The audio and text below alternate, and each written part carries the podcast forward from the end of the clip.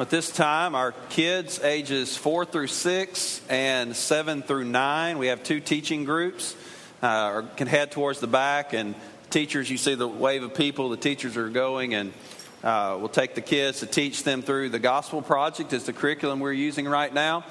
Uh, it's an incredible curriculum that takes them through a three year track of the gospel and learning the, the, how the Bible is completely put together and I think it's fantastic, and I'm excited um, for them to have this opportunity. So we always want to, in our hearts, be praying for them as they go to the back. You know, we have already, in this short amount of time that we've gathered this morning, have already had some strong affirmations of some truth. We've had some, and it's, it's going to continue because God is, through, through Luke's account of Jesus' life, is going to reveal to us some strong truths this morning. But, but my, my desire this morning is that it doesn't become just more knowledge, but it, become, and it doesn't become something that we can just uh, hear and receive and maybe just write off, saying, well, that's just going to be my, my struggle area. Uh, it'll be my past. I'll just struggle in that area and continue. I want to read, when I was standing in the back, scripture just came to my mind, Hebrews 3. And it says, Take care, brothers, lest there be in any of you an evil, unbelieving heart. Now, this is among the brothers, okay? Lest there be an evil, unbelieving heart leading you to fall away from the living God. But exhort one another every day, as long as it is called today, that none of you may be hardened by the deceitfulness of sin. For we have come to share in Christ if indeed we hold our original confidence firm to the end, as it is said today. Today, if you hear his voice, do not harden your hearts as in the rebellion.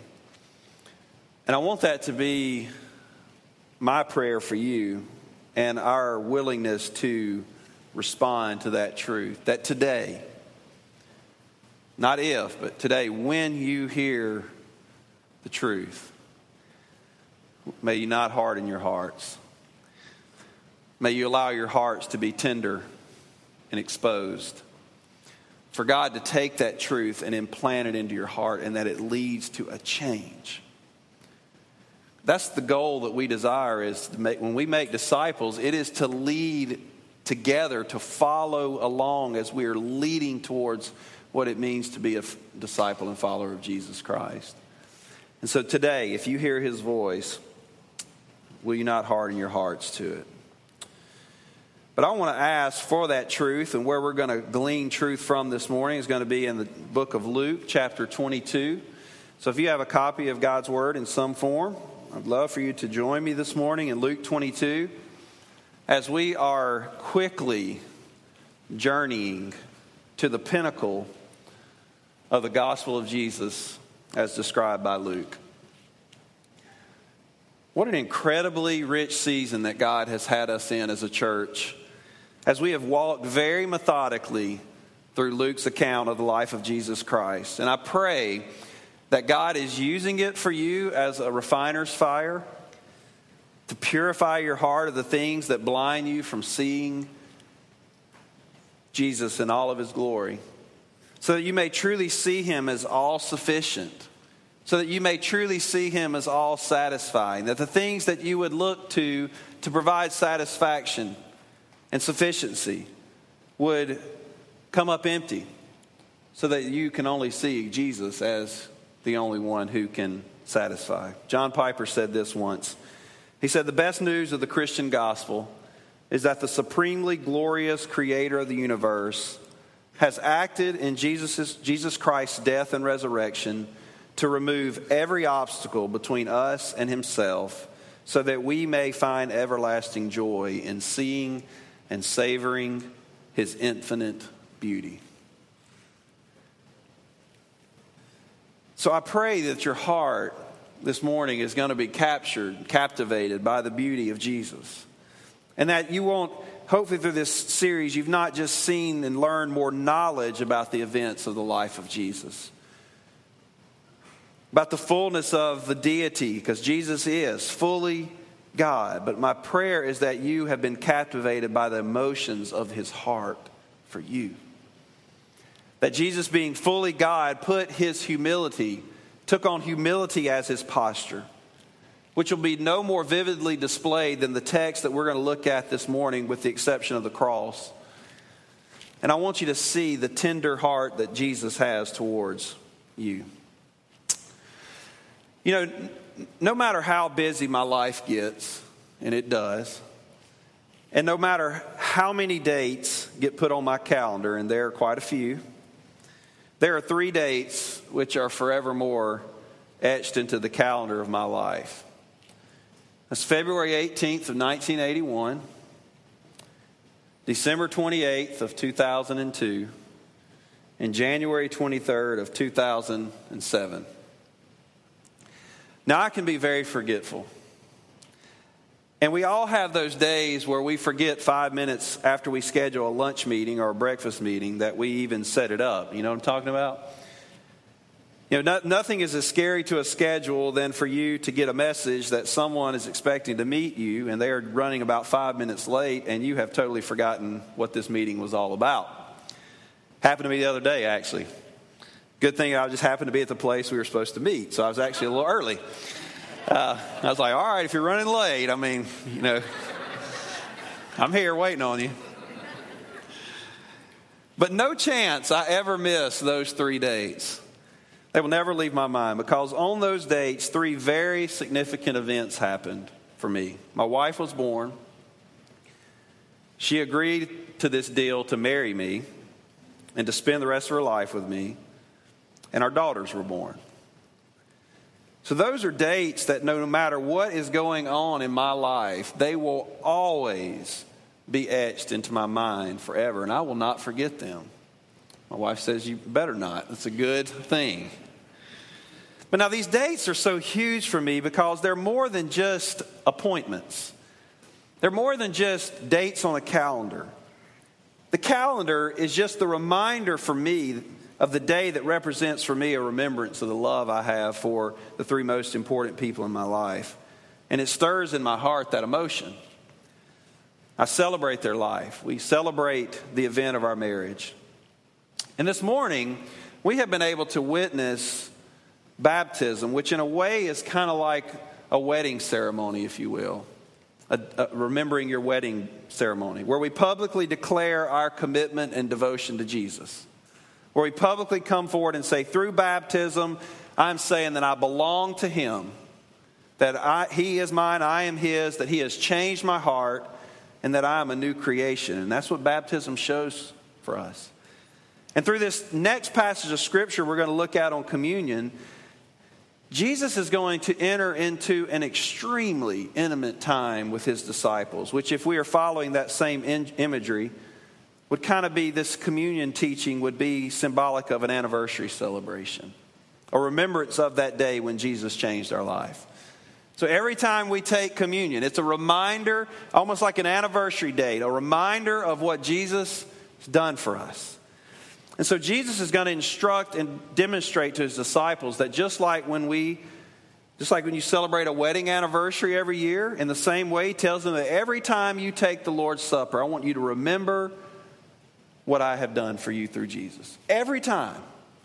Every year, December 28th rolls around, I celebrate the day that my wife said I do.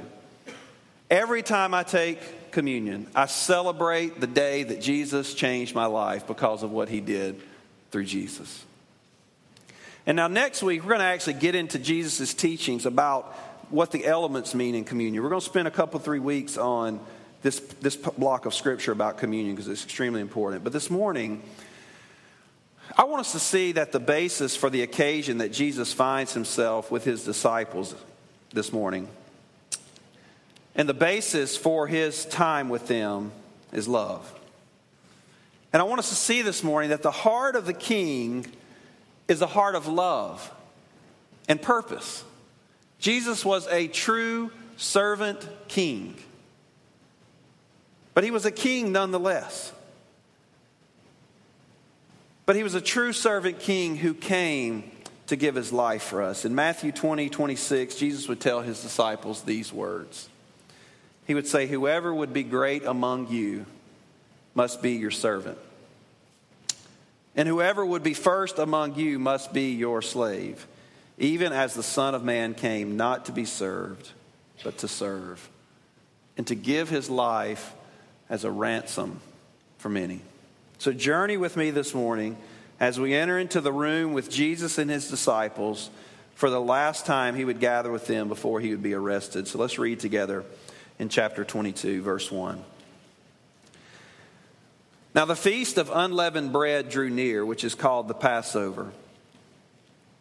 And the chief priests and the scribes were seeking how to put Jesus to death, for they feared the people. So let me stop here for a moment. So the chief priest and the scribes, they're after Jesus. I mean, Jesus has just been pounding on them and saying, you know, he finally got pretty abrasive and was just, look, these guys, you know, just, just stay away from these guys. They're evil in their heart. And this has infuriated them because their reputation was everything for them. Their identity was built on their performance, religious performance. And so they were desperately trying to find a way to put Jesus to death. The problem that is happening here, though, is that Jesus had made such a huge impression on the crowds that the priests and the scribes were afraid that if they did something, the people would riot. In chapter 19, we read that they did not find anything that they could do. They were looking for a way right then to do something. But they said they couldn't because the people were hanging on every word that he said. And they knew that if they were to walk in on a man who is, who is just overwhelming them as one who taught with authority, which he did, and, and they knew if they walked in to arrest him, it could have a riot on their hands. Luke 22 said they feared the people. Matthew and Mark would describe this same situation and concern when they would say that they were afraid of arresting him because they were afraid an uproar would, uh, would stir among the people. An uproar. So not only did they fear the people in general, but the religious calendar added a tremendous amount of pressure and desperation to their planning. Because you got to remember the setting here from our verses, what we just read. It's near the, the feast of the unleavened bread during the Passover. So we're at the Passover feast. And so there would be several hundred thousand people coming into this small Jerusalem. Several hundred thousand. And they knew that they had to do something quick to avoid Jesus building even more momentum and getting an even larger following. Little did they know that Jesus' plan was for them to kill him all along. But they were being crafty. They've got to figure out a way, or he is fixing to take over this place. They were frightened and fearful, just as the, the, the Jewish uh, people expected Jesus to come as a king who would dethrone kind of a military coup. Those who were on the flip side and the receiving end of that would have thought the same thing. They were thinking, this guy is fixing to get an army together, and he's about to flip this place upside down. We've got to do something. But they knew they, they had all these people coming in, but they knew they had to do something quick to avoid Jesus getting this crowd, but they also knew that they needed to do it in private, in a setting where it wouldn't stir up the crowds against them. It had to be in a situation where the crowds would not rebel. So, what would appear to be the devil's scheme was actually all part of God's plan to use one of his own, one of his own, to be the catalyst that would ignite the process that would lead to his death. Let's look in verse 3. So then Satan entered into Judas, called Iscariot, who was of the number of the twelve. What sad, what a sad phrase. He went away and he conferred with the chief priests and the officers how he might betray him to them. And they were glad, and they agreed to give him money. And so he consented, and he sought an opportunity to betray him to them in the absence of a crowd. A perfect plan. What they saw as the perfect plan. You have Judas, who was a money greedy dude, okay? This guy was, there's, there's scripture in John 12 that just six days before the Passover, when Mary comes in to, with a jar of expensive ointment and she breaks the jar and she anoints the feet of Jesus and wipes his feet with her hair, And John would describe it, this humbling service to Jesus, as, as Judas getting irritated. And Judas is complaining. He's saying, Man, are you serious? We're going, this lady, we're okay with this? Do you know how much money we could have sold that ointment for? And it could have been sold for this money and given to the poor? But John details for us that behind the scenes, Judas had little concern for the poor at all. He just saw a way to fill up the money bag more because he was in charge of the money bag. So the heart of Judas was bent towards wealth, and the priest and the officers exposed this heart issue. They went to what they knew how they could get him. Judas was also the perfect choice because he was one of the twelve. He would know Jesus' every move. He would know when Jesus was in solitude. He would know when they were in private. He would know when he had withdrawn with his three that he would spend so much time with.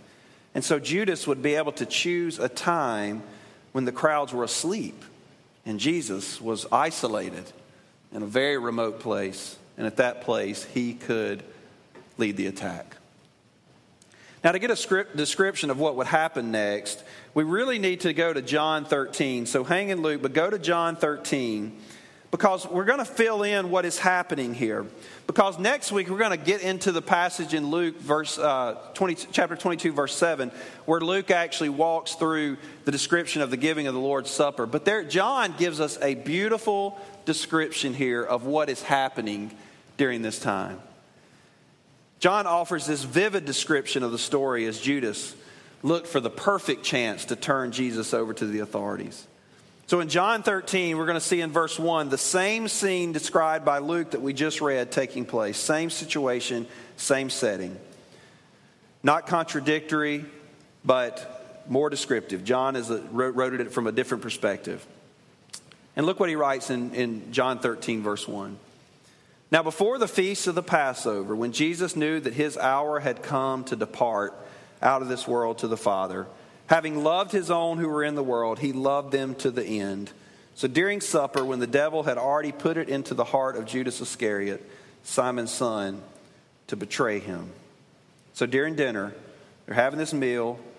Judas's heart has already been overwhelmed to where he is now going to betray Jesus. So follow with me. Jesus is fully aware as to what's going on.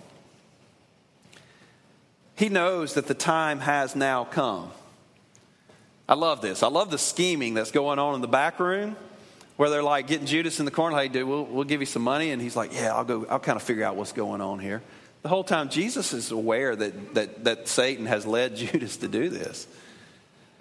And so Jesus says, the time has now come. He has said over and over again to his disciples that it wasn't quite time yet, but now Jesus says, now it's time. It's time. I've told you that it's not about to happen, but it's about to happen. So Jesus knows the heart of Judas. Yet, despite what he was about to endure, he would teach them through his actions a principle that I think should characterize disciples of Jesus. Let's read with me in 3, verse 3. Jesus, knowing that the Father had given all things into his hands and that he had come from God and was going back to God, he rose from supper. He laid aside his outer garments and taking a towel, he tied it around his waist. Then he poured water into a basin and began to wash the disciples' feet and to wipe them with the towel that was wrapped around him. So he came to Simon Peter, who said to him, Lord, do you, do you wash my feet? And Jesus answered him, What I am doing, you do not understand now, but afterward you will understand. And Peter said to him, No, no, you, you shall never wash my feet. And Jesus answered him, Well, if I don't wash you, you have no share with me. And Simon Peter said to him, Lord, then not only my feet, but my hands and my head. And Jesus said to him, The one who is bathed does not need to wash except for his feet, but is completely clean. And you are clean, Peter, but not every one of you. Because Jesus knew something they didn't know. For he knew who was to betray him. That was why he said, Not all of you are clean. So, track with me here. Jesus, who had recently been anointed by Mary as king, as she broke that jar of ointment and washed his feet and dried them with her hair, now from this kingly posture shows the countercultural kingship that, Jesus, that represented Jesus' reign by humbling himself and by washing the disciples' feet. We will see in two weeks that this would be a demonstration to his disciples of what it truly means to be a servant of Jesus. Because there, we're gonna, we'll look at a passage in two weeks, they still don't get it, still totally miss it. Now, during this time period, people traveled long distances, often on dirty, dusty roads. And when you arrive at someone's house, it was customary to have a servant who would kind of be the entry level, lowest man on the totem pole. You know, just newest guy got hired, you're going to wash the feet. And we're going to see in two weeks that the disciples wouldn't possibly humble themselves that low.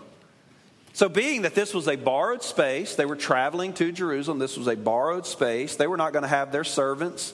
They were, they were going to hold the Passover meal there, but there was no servant to wash their feet and or the feet of each other. So instead, obviously, they're sitting at the table with dirty feet. And Jesus humbled himself and washed their feet. Now, I can only imagine the emotions the disciples felt as they sat there, as Jesus would one by one wash the dust of the day off of their feet. And then I can only imagine the exchange between Judas and Jesus. The one who would, in a few hours, betray Jesus. The one that Jesus was fully aware of his plans and that Satan had convinced him. And Jesus would take his foot and he'd begin to wash the foot of the, foot of the one who was about to leave and betray him. What an amazing act of service. But Jesus isn't through yet. Let's pick back up in verse 12. So when he had washed their feet and put on his outer garments and resumed his place, he said to them, Do you understand what I have done to you? You all call me teacher and Lord, and you're right. Rightly so, for I am. If I then, your Lord and teacher, have washed your feet, you also ought to wash one another's feet. For I have given you an example that you also should do just as I have done to you. Truly, truly, I say to you, a servant is not greater than his master, nor is a messenger greater than the one who sent him. So if you know these things, blessed are you if you do them. So I'm not speaking of all of you. I know whom I have chosen. But the scripture will be fulfilled. He who ate my bread has lifted his heel against me. I'm telling you this now before it takes place, that when it does take place, you may believe that I am he. Truly, truly, I say to you, Whoever receives the one I send receives me, and whoever receives me receives the one who sent me. Now, this would be the lifting of the heel. This would be an analogy to Psalm, uh, Psalm 41 as King David was betrayed by one of his friends. And he would use this analogy as an expression like a, uh, like a horse lifting its, its heel to, to deliver a deadly blow. This is what is being referred to, to as he makes this reference. Look at verse 21. So after saying these things, Jesus was troubled in his spirit, and he testified, Truly, truly, I say to you, one of you will betray me. This is his friends. This is the 12 people who have for three years watched him do all these things, and they've been right in the middle of it. This is the one who was going to betray him who had seen Jesus do miracles, had been his hands as he had served alongside of Jesus. And Jesus says, One of you is going to betray me. Verse 22 the disciples looked at one another, uncertain of whom he spoke. And one of his disciples, whom Jesus loved, was reclining at the table at Jesus' side. So Simon Peter motioned to him to ask Jesus of whom he was speaking. So John, that disciple, leaning back against Jesus, said to him, Lord, who is it? And Jesus answered, It is he to whom I will give this morsel of bread when I have dipped it. So when he had dipped the morsel, he gave it to Judas, the son of Simon Iscariot. Then, after he had taken the morsel, Satan entered into him, and Jesus said to him, What you're going to do, do quickly. Now, no one at the table knew why he had said this to him. Some thought it was because Judas had the money bag, thinking, hey, he's going to, Jesus is saying, hurry, run out and get the Passover stuff so we can get this meal going. Jesus was telling him, buy, buy what you need for the feast, or that he should give something to the poor. So after receiving the morsel of bread, he immediately went out, and it was night. So Jesus has served his disciples, including Judas, and now he serves them through a rich symbolic appeal. The seating arrangement around the table found Judas sitting next to Jesus. What an incredible picture of grace and mercy as Jesus would take the bread and dip it in the cup and offer it to Judas. Now, this wasn't just to identify who would betray him, but I think this has deep symbolism to what Jesus was offering Judas. In the Jewish culture, the offer of a morsel of bread dipped was a symbolic custom. In the Palestinian culture, this would be a host would take the bread and would dip it in wine and would offer it to, to another. And this was a gesture of friendship. You're in my home, dip the morsel. This is an extension. You are my friend. You are welcome here. And I see that Jesus, if I look at it culturally, Jesus is saying here to Judas, Judas, here is my grace. Here is my grace. Now you go do what you have to do, but you remember, here is my grace, Judas. Grace is extended to you also. Through Jesus reaching out to Judas, we see the nature of Christ who loves an enemy, who loves a sinner, who loves an ungodly man, and who does the same for each of us. Romans 5 8 says that while we were still sinners, Christ died for us. And verse 10 says, If while we were enemies, we were reconciled to God by the death of his Son, much more, now that we are reconciled, shall we be saved by his life. The extension of grace to Judas is the same extension of grace Jesus offered to us while we were enemies for the ungodly, for the sinful, for the enemies of Christ. But despite the offering of Jesus, the plan was in place. And Judas had to betray him, and that he would do. Judas leaves to go out to begin the process, and Jesus makes his last appeal to his disciples to summarize what they had just experienced through the washing of the feet, through the offering of the morsel to Judas. He said, Now is the Son of Man glorified and God is glorified in him. And if God is glorified in him, God will also glorify him in himself and glorify him at once. Little children, he says, My little children, yet just a little while longer I am with you, and you're going to seek me. And just as I said to the Jews, so now I also say to you, you're going to seek me where I'm going, you cannot come. A new commandment I give to you then. He says, like new commandment I give to you that you love one another. Just as I have loved you, you also are to love one another. And by this, all people will know that you are my disciples if you love one another. Jesus issues this revolutionary call for his people. Jesus would say, I'm giving you a new commandment. And this new commandment is that you love one another just as I have loved you. Do you realize the depths of the love that Jesus was about to demonstrate to them? This is not a selfish love. This is not a conditional love. But instead, it's one that models for us the sacrifice that Jesus would make when he reached out his hand to Judas as his disciple turned enemy and says, Love. And this is the same type of gesture that Jesus would reach out his hand to us on the cross. So, leading into Jesus' giving the sacraments of the Lord's Supper, I think he wants to teach us something from that. He doesn't say just love based on your definition. He says, As I have loved you, so you love. It's a commandment. It's not a, a suggestion. It's not a saying things will go well if you do this. He says, No, this is a new commandment that I'm giving you that you love people the way that I loved you. And so, as I look at this passage as a whole, I think we see some timeless messages that, though it was spoken into the ears of his disciples in that Passover feast room, they resonate forward 2,000 years later into our ears this morning as an imperative that we must heed as the followers of Jesus. And I think the first thing that we see from this is that, as a characteristic of the disciple, is that a disciple always selflessly serves. That is characteristic of this commandment Jesus has given us. I'm not going to spend a ton of time on this one because the imagery of Jesus serving his disciples speak much louder and clearer than anything I could add. But look at how the disciples were. They weren't washing feet.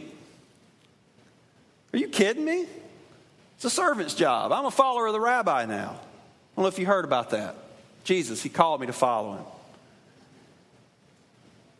So let's save that for the nobodies, the new people that are wanting to be like, like Jesus. We have disciple business to take care of. But that's not how it happens in Jesus' economy.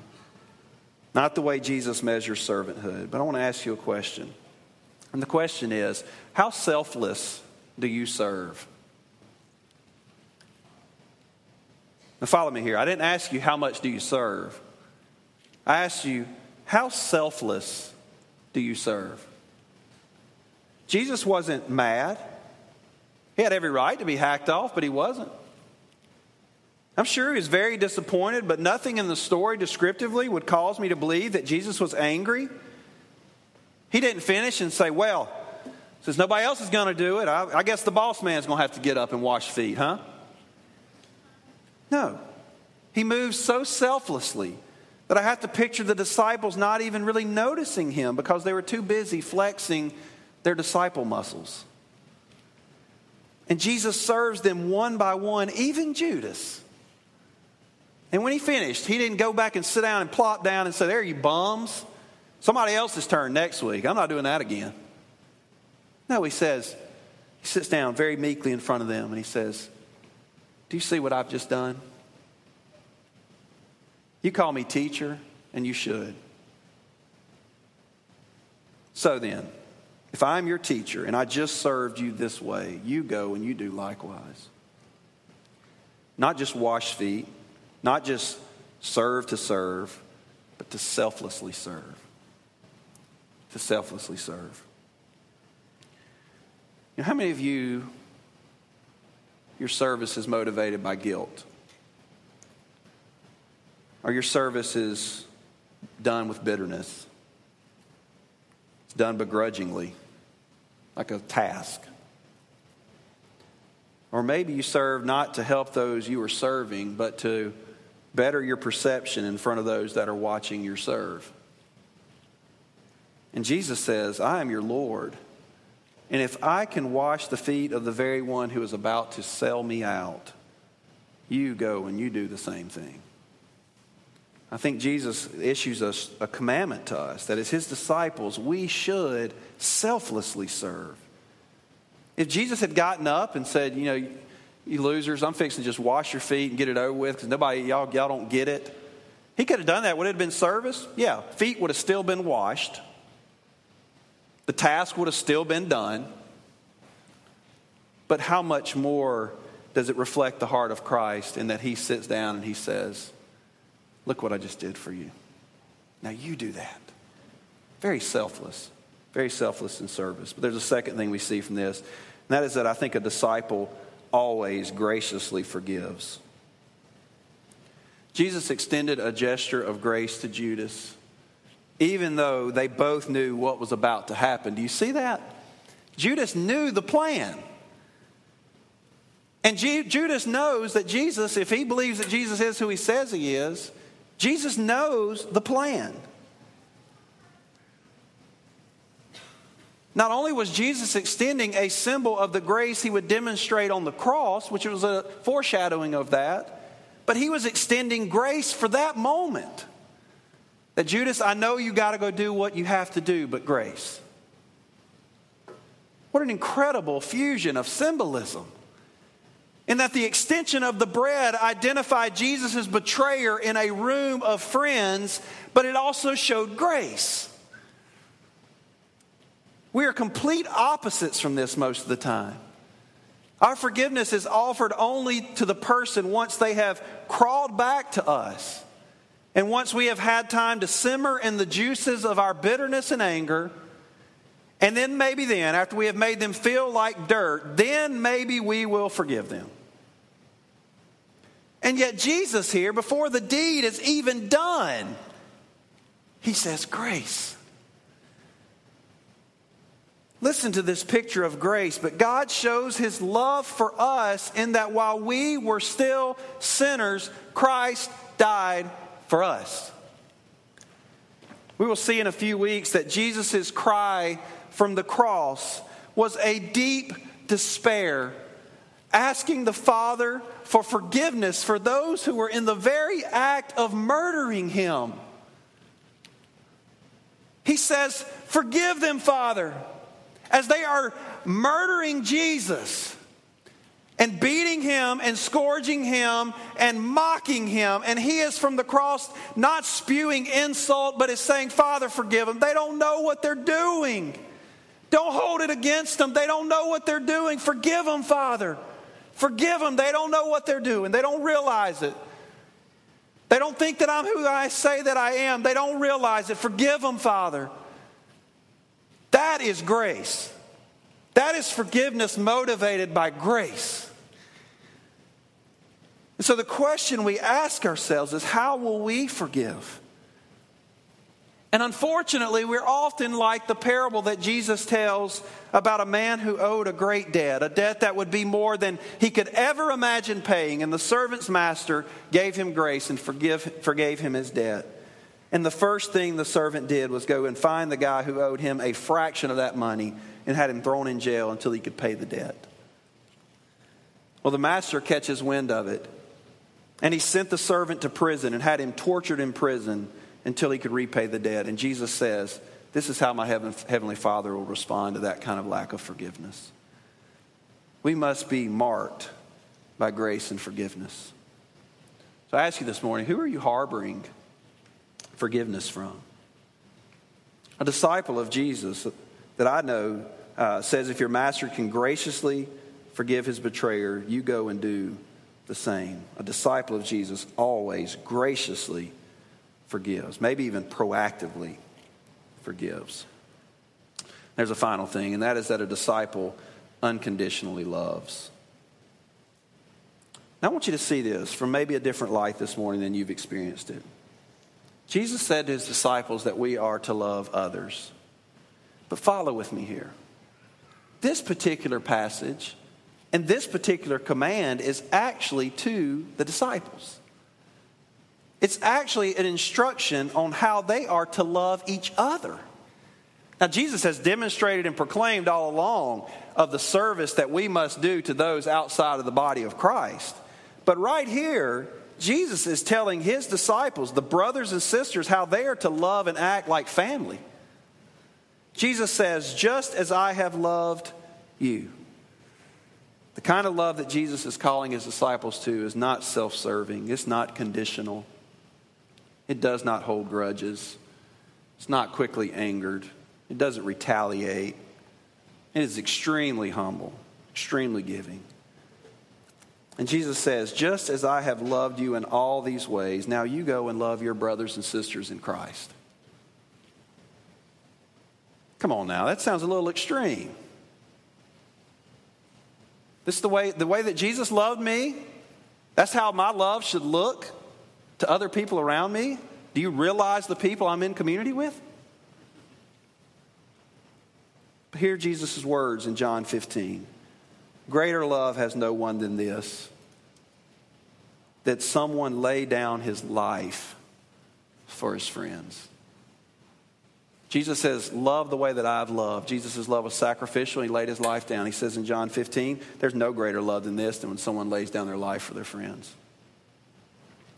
And watch what happens here. Because then the world, those around you, he says, will know that you are my disciples. Now, wait a minute, Jesus. I think it'd be better if possibly I might could be known for my theological knowledge. Jesus says to know you by your love. What about all this activity I'm plugged into? I'll add a Bible study. How about that? Four Bible studies. Jesus says they're going to know you by your love. Jews don't understand Jesus. People are so unlovable. He says the world will know you are my disciples by your love for one another.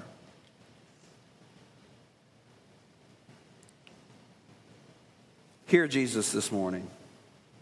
The world, the people outside of the faith, they will know you're my disciples by your love for each other. And what kind of love is this?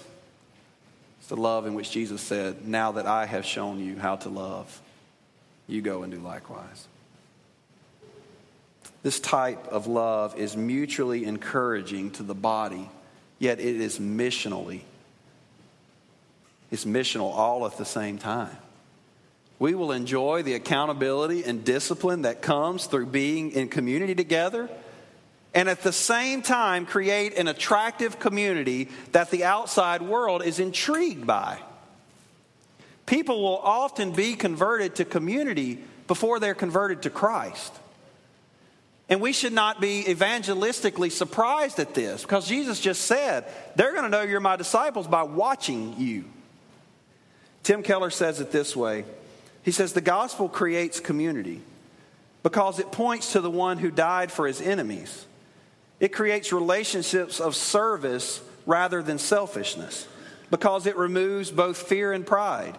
People get along inside the church who would never get along outside because it calls us to holiness. The people of God are in loving bonds of mutual accountability and discipline. Now, listen to this. He says, But thus, so, so because of that, the gospel creates a human community, a physical community in the world, radically different from any other society around it. So, the, on one hand, we create this community, God does through His Spirit, creates this community that is unlike any other community in society, and it's different. How is it different? Because there's only the gospel that can allow us to live and love this way. It's counterculture. It's counterculture to the way the world says love is based on. And yet, Jesus says, as you love each other with this bizarre love that the world perceives it as bizarre, as you do that, people are going to be attracted. They're going to look into your community and say, something is different in that group. There's something different there.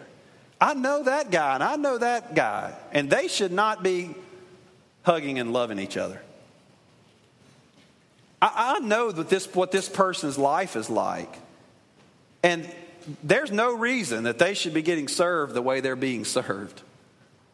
I know the amount of resources this person has, and they should be saving that stuff, but they're giving it? What is going on in this place? This is crazy, and I've got to find something else about this. It's intriguing. And then when they encounter Jesus' bride, they meet the bridegroom and he wrecks their heart and they see that it makes perfect sense through the lens of the gospel of Jesus Christ. So this morning, I pray for us as a church. I pray for us that we look at the way in which we do life and we put ourselves in this room with Jesus and his disciples and we hear his commands his commands this morning that we are to be a gracious people. We are to be selfless as we serve. And we are to be love, loving in a way that is completely different from any definition of love outside of the gospel. So this morning, I pray for all of us. This morning, as we hear the truth, may we not harden our hearts. May we receive it and allow it to do a work in us that will take our community to another level and will be an influence on the world around us like we have never seen before. All for the praise and the glory and the honor of Jesus. Let's pray together.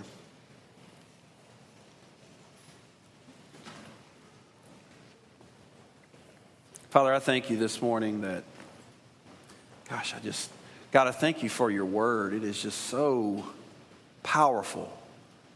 Your word is alive and it is active.